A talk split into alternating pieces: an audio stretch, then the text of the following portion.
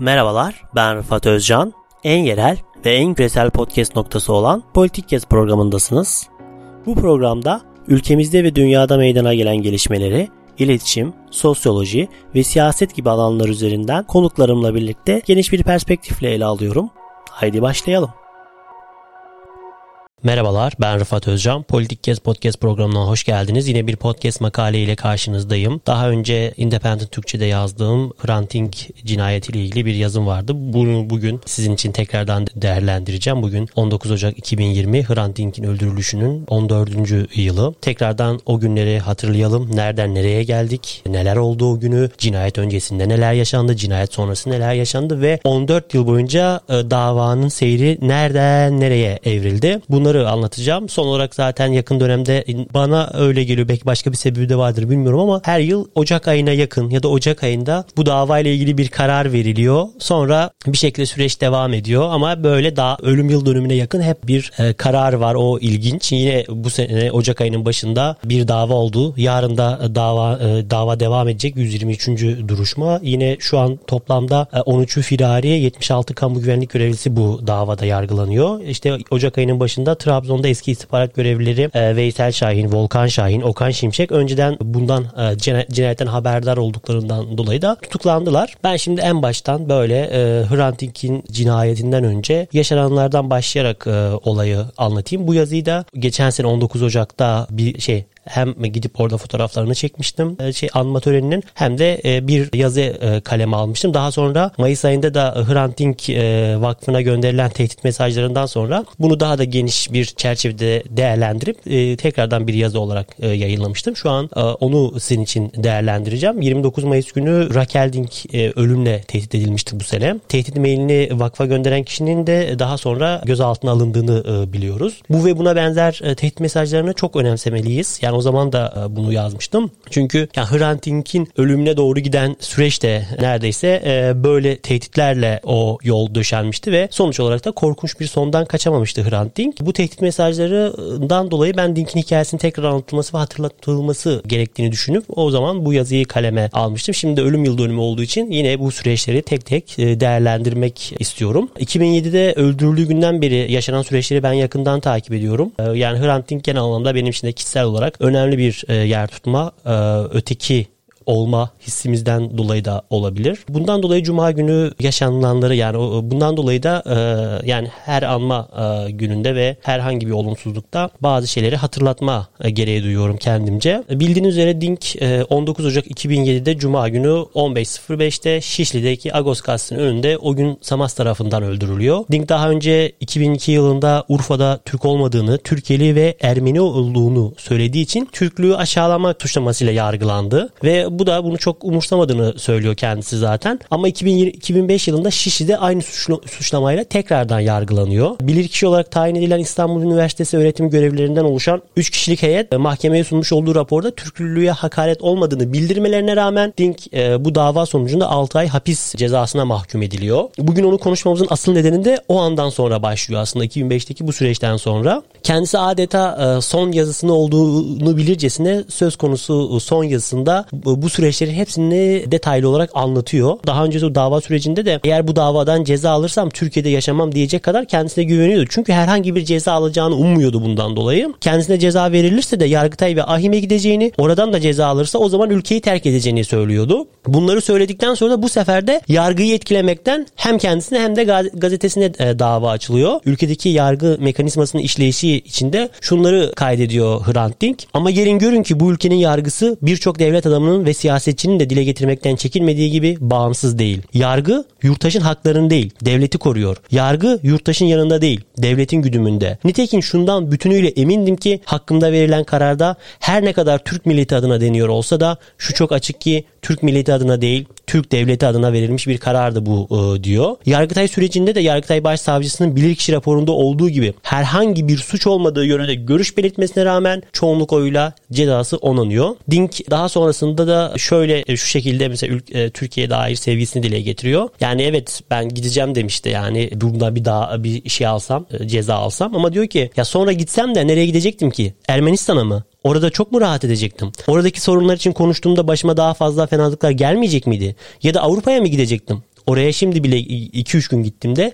ülkemi özlüyorum diyor. Ülkeyle gitmek, e, ülkeden gitmekle alak, alakalı da şunu söylüyor. Dilerim böylesi bir terk edişi hiç ama hiç yaşamak mecbur, mecburiyetinde kalmayız. Yaşamamak için fazlasıyla umudumuz, fazlasıyla da nedenimiz var diyor ve Avrupa İnsan Hakları Mahkemesi'ne de başvurduğunu açıklıyordu. Bu süreç o şekilde ilerliyor. Cinayet gününe baktığımızda Hrant Dink on dokuz Ocak iki bin yedi'de dediğim gibi Cuma saat on beş sıfır beş'te Şişli'deki Agos gazetesinin önünde öldürülüyor. O öldürülürken jandarma istihbarattan dokuz kişi ve iki araçta cinayet mahallindeydi. Bunlar davanın dava sürecinde hepsi ortaya çıktı. Bu kişiler telefon sinyalleri üzerinden tespit edilip tek tek dava dosyasına girdiler. Bu kişilerce cinayet anının tüm detayları da kamerayla kayıt altına alınmıştı. Adeta yani bir şekilde jandarmanın gözetiminde işlenen bir cinayet söz konusuydu. Soruşturma kapsamında Dink'in evi ve iş yerinde jandarmaların keşif yaptığı ve Dink'in öldürüleceği bilgisine sahip olan Trabzon'daki jandarma istihbarat görevlileri Okan, Şimş- Okan Şimşek, Ergün Yorulmaz, Gazi Günay'ın da yedi Ağustos iki bin altı günü Trabzon'dan İstanbul'a yola çıkarak dokuz Ağustos iki bin altı'da Hrant Dink'in Bakırköy'deki evi ve Şiş'teki iş yerinin çevresinde keşif yaptı, yaptığı da saptanıyor ki Okan Şimşek de bu Ocak ayının başında yani daha birkaç gün önce bunu bildiği için tutuklandı. Bu kişilerin kullandığı telefon sinyalleri ve o bölgede olduklarını doğruladı. Ayrıca da cinayet günü bir grup jandarmanın Dink'in Bakırköy'deki evine gittiği belirlendi. Yani bir de böyle de bir durum var. Yani ikili hem iş yeri hem ev anlamında bir dokuma var. Dink'in evine giden beş jandarmadan birinin önemi on beş Temmuz sürecinde anlaşıldı. Söz konusu kişi Dink cinayeti döneminde yüzbaşı olan Muharrem Demirkale'ydi. Yıllar içinde rütbe, rütbe almaya devam etti ve yarbay rütbesine kadar yükselen Demirkale Ankara'da Jandarma Genel Komutanlığı'nda görev yaparken de darbe girişimi başladı. on beş Temmuz gecesi darbecilerle birlikte hareket eden Demirkale FETÖ ve darbe soruşturması kapsamında da tutuklanıyor zaten. Cinayetten hemen sonra toplanan güvenlik toplantısında ise bugün işte FETÖ'nün en etkili polis şeflerinden biri olduğu kabul edilen Ramazan Akgürek bilgim yok demekle yetiniyordu. Oysa ki yani kendisi bir yıl önce Trabzon'da emniyet müdürüyken cinayet ihbarından haberdardı. Bu biliniyor. Yıllar sonra polis ve jandarmanın cinayetin işleneceğini bildiği ve jandarmaya bu bilgiyi ulaştıran kişinin Coşkun İyici olduğu ortaya çıkmıştı. Azmettirici Yasin Hayal'in eniştesi olan İyici cinayetten yaklaşık altı ay önce Ağustos iki bin altı'da Yasin, Yasin Hayal'in İstanbul'da Hrant Dink'i öldüreceğini bağlantılı olduğu makamlara bildirilmiş olmasına rağmen Trabzon jandarma görevleri hiçbir işlem yapmamıştı. Bundan sonra biraz daha süreç değişiyor. Şimdi buradan sonra işte İstanbul Emniyeti'nde büyük değişimler oluyor. Yani şu an ben bu süreçte yani Hrant Dink cinayeti işleniyor. Sonra İstanbul Emniyeti değişiyor. Sonra Ergenekon balyoz davaları süreç o şekilde ilerliyor. Sonra o davalarla birlikte yani yapılan tasfiye sonucunda yerine gelen FETÖ'yle alaka bağlantılı isimler de birçoğu da on beş Temmuz darbe girişimini yapıyor.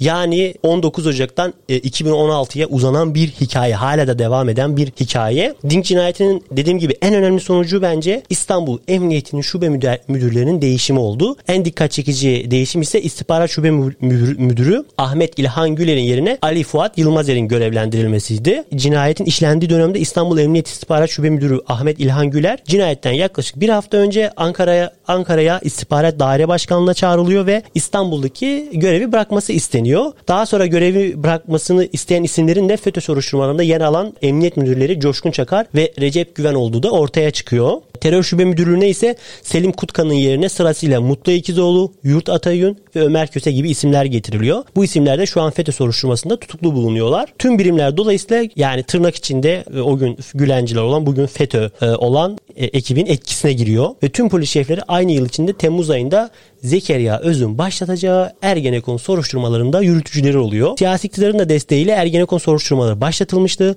T S K'da dediğim gibi tasfiye edilenleri yerine Gülen'e yakın isimler gelecekti. FETÖ buralarda yavaş yavaş e, yıllardır süren o etkisini devam ettirecekti.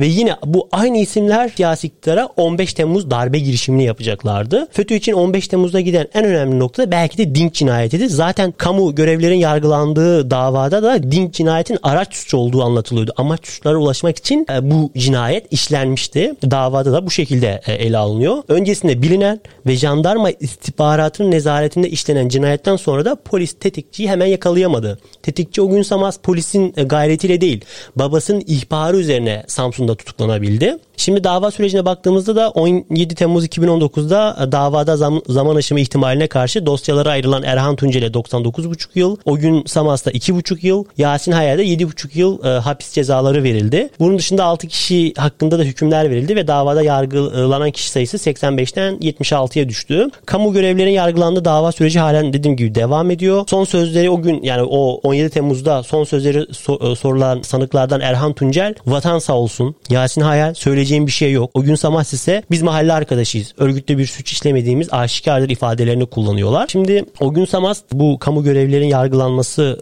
söz konusu dediğim gibi, Ogün Samast şöyle şeyler söylüyor davada. Bu, cinay- bu cinayeti bana işlettirdiler. Yasin suçu üzerine alıyor. Ben işlettim diyor. Arkasındaki isimleri söylemiyor. Arkasındaki isimler benim dediklerim araştırılsın, bulunur diyor. Sicil numaralarını verdim polis memurları Ramazan Akgürek, Ali Fuat Yılmazer ve bu dosyada adı geçen diğer kişilerin ilişkileri araştırılınca gerçek ortaya çıkar diyor Ogün Samast. on yedi yirmi beş Aralık operasyonundan sonra da kamu görevlerinin yargılanmasının da önü açılıyor. Çünkü o, çünkü o güne kadar kamu görevlerinin yargılanmasına e, izin verilmiyordu. Yani ondan dolayı da e, davalar açılamıyordu. Sonra on yedi yirmi beş Aralık'tan sonra bu süreçte başladı ve mahkeme iki bin on dörtte kamu görevlerini de davaya dahil etti ve şu süreçte dediğim gibi hala devam ediyor. Davada adı geçen bazı e, kamu görevlerini e, burada sayayım. Mesela o zaman dönemin İstanbul Emniyet Müdürü Celalettin Cerrah, dönemin İstanbul Vali Yardımcısı Ergün Güngör, Sabri Uzun, e, dönemin e, Trabzon İstihbarat Şube, Şube Müdürü olan Emniyet Genel Müdürlüğü İstihbarat Daire Başkanı Engin Dinç, Trabzon e, dönemin Trabzon Emniyet Müdürü Reşat Alay, eski Trabzon Emniyet Müdürlüğü'nde e, istihbarattan sorumlu müdür yardımcısı Hasan Durmuşoğlu, dönemin Trabzon İstihbarat Şube Müdürü Faruk Sarı, eski İstanbul Şube Müdürü Ahmet İlhan Güler, Ramazan Akgürek, Ali Fuat Yılmazer de soruşturma kapsamında iki bin on beşte tutuklanıyorlar. Bu isimler tasarlayarak adam öldürmek, resmi belgede sahtecilik, resmi belgeyi yok etme, örgüt üyeliği, silahlı örgüt kurmak, görevi kötüye kullanmak gibi suçlardan yargılanıyorlar. Hülasa, yani bu adı geçen devlet memurlarının önceden cinayetten haberdar oldukları, cinayet günü cinayet mahallinde oldukları ve tüm yaşananları kaydettikleri iddianamede yer alıyor. Öncesinde Dink defalarca tehdit edilmiş, yargılanmış ve öteki olmayı iliklerine kadar yaşamıştı. Ütopik bir bakış açısı olsa da çocukça bir saflık olacak dediklerim belki, ama karşımızdakine bakarken yani Türk, Kürt, Ermeni, Rum olarak değil de bir insan olduğunu ve onu insani vasıflarına göre değerlendirmemiz gerektiğini öğrenmeliyiz. Ve ileri yaşlarda da olsa insanların bunu öğrendiklerini düşünüyorum. Yani bu çok temel insani bir şey ama bunu bazen konuşmayı kaçırıyoruz. Bu bence çok acı verici ülkemiz adına. Yani tüm insanlar belki öyle bir süreçten geçiyoruz. Kimsenin kimseyi dinlemediği, kimsenin kimsenin farklılığına saygı duymadığı bir dönemden geçiriyoruz. Farklı olanın direkt yok edilmesi, yani öldürülmesinden bahsetmiyorum her anlamda tabii ki de, ama böyle yani görülmemesi ve mahkum edilmesi, fikren mahkum edilmesi ve hiçbir şekilde konuşamaz duruma getirilmesi isteniyor. Genel olarak dünyada da Türkiye'de böyle bir dönemden geçiyoruz belli noktalarda. Dediğim gibi ya bu nefret de her seferinde tekrarlar tekrardan üretiliyor böyle olunca ve bir sonraki nesillere de aktarılmaya devam ediyor. Ya kimliklerin bu kadar ön planda olduğu bir dünyada dediklerim birçokları için herhangi bir anlamda ifade etmeyecek. Bunun da farkındayım. Ayrıca yapılan tehditleri sadece siyasi iklime bağlamanın da kolaycılık olduğunu düşünüyorum. Yani bu çünkü her zaman vardı. Elbette etkisi değil ama bu tip durumlar Türkiye'nin dediğim gibi kronik sorunu ki bugünlerde de yine çeşitli şeyler ne derler? Linç girişimleri, çeşitli gazeteciler, siyasiler linç girişimlerine uğradılar. Bunları da bu şekilde, bu bağlamda hatırlama gerekir. Yani kendinden olmayı, olmayanı öteki görme, onu kendine benzetme ve eğer bunları yapamıyorsa onları tehdit olarak algılama hem devletin hem de toplumun bir kesiminin kesinlikle refleksidir. Bu net bir durumdur. Sadece siyasi iklime bağlayanlarına şunu hatırlatmak istiyorum. Hrant Dink AK Parti'nin en liberal, en demokrat söylemlere sahip olduğu zamanda katledildi. Sorunu daha derinde aramalıyız bundan dolayı yani. Siyasi iktidarın söyleminden bağlantılı değil sadece. Bunu söylemek istiyorum. Türkiye'de bir daha bu tarz cinayetlerin işlenmesinin önüne, geç, önüne geçilmeli ve her demokraside olduğu gibi devlet memurları etkin olarak denetlenmelidir. Yani bu tip durumlarda denetim mekanizması her zaman çok rahat bir şekilde işlemelidir. Devlet belirli noktalarda kendini koruma refleksi gösterebilir ama bürokratik zihniyet her seferinde bunu lehine kullanmak isteyecektir ve kullanıyor da. Memur yaptığı hatanın bir karşılığı olacağını, kendisine müsamaha gösterilmeyeceğini bileceği şekilde yetiştirilmeli ve buna uygun şekilde prosedürler işletilmelidir. Yani devlet memuru efendi değil, hizmetçi olduğunu, milletin hizmetçisi olduğunu bilmelidir. Buna göre hareket etmelidir. Yani Türkiye'de yine en derin, en e, kronik sorunlardan biri de budur.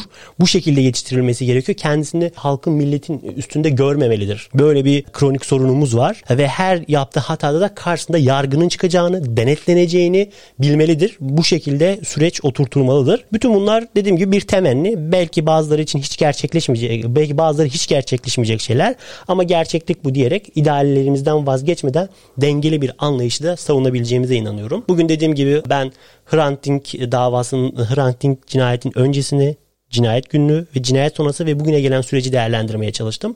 Bugün Hrant Dink'in öldürülüşünün on dördüncü yılıydı. Kendisine saygıyla anıyorum. Beni dinlediğiniz için teşekkürler. Kulağınız bizde olsun. En yerel ve en küresel podcast programı Politikcast'i dinlediniz. Bizi Spotify, Apple, Google Podcast üzerinden ve sosyal medya hesaplarımızdan takip etmeyi unutmayın. Yeni başlıklar ve konuklar için kulağınız bizde olsun.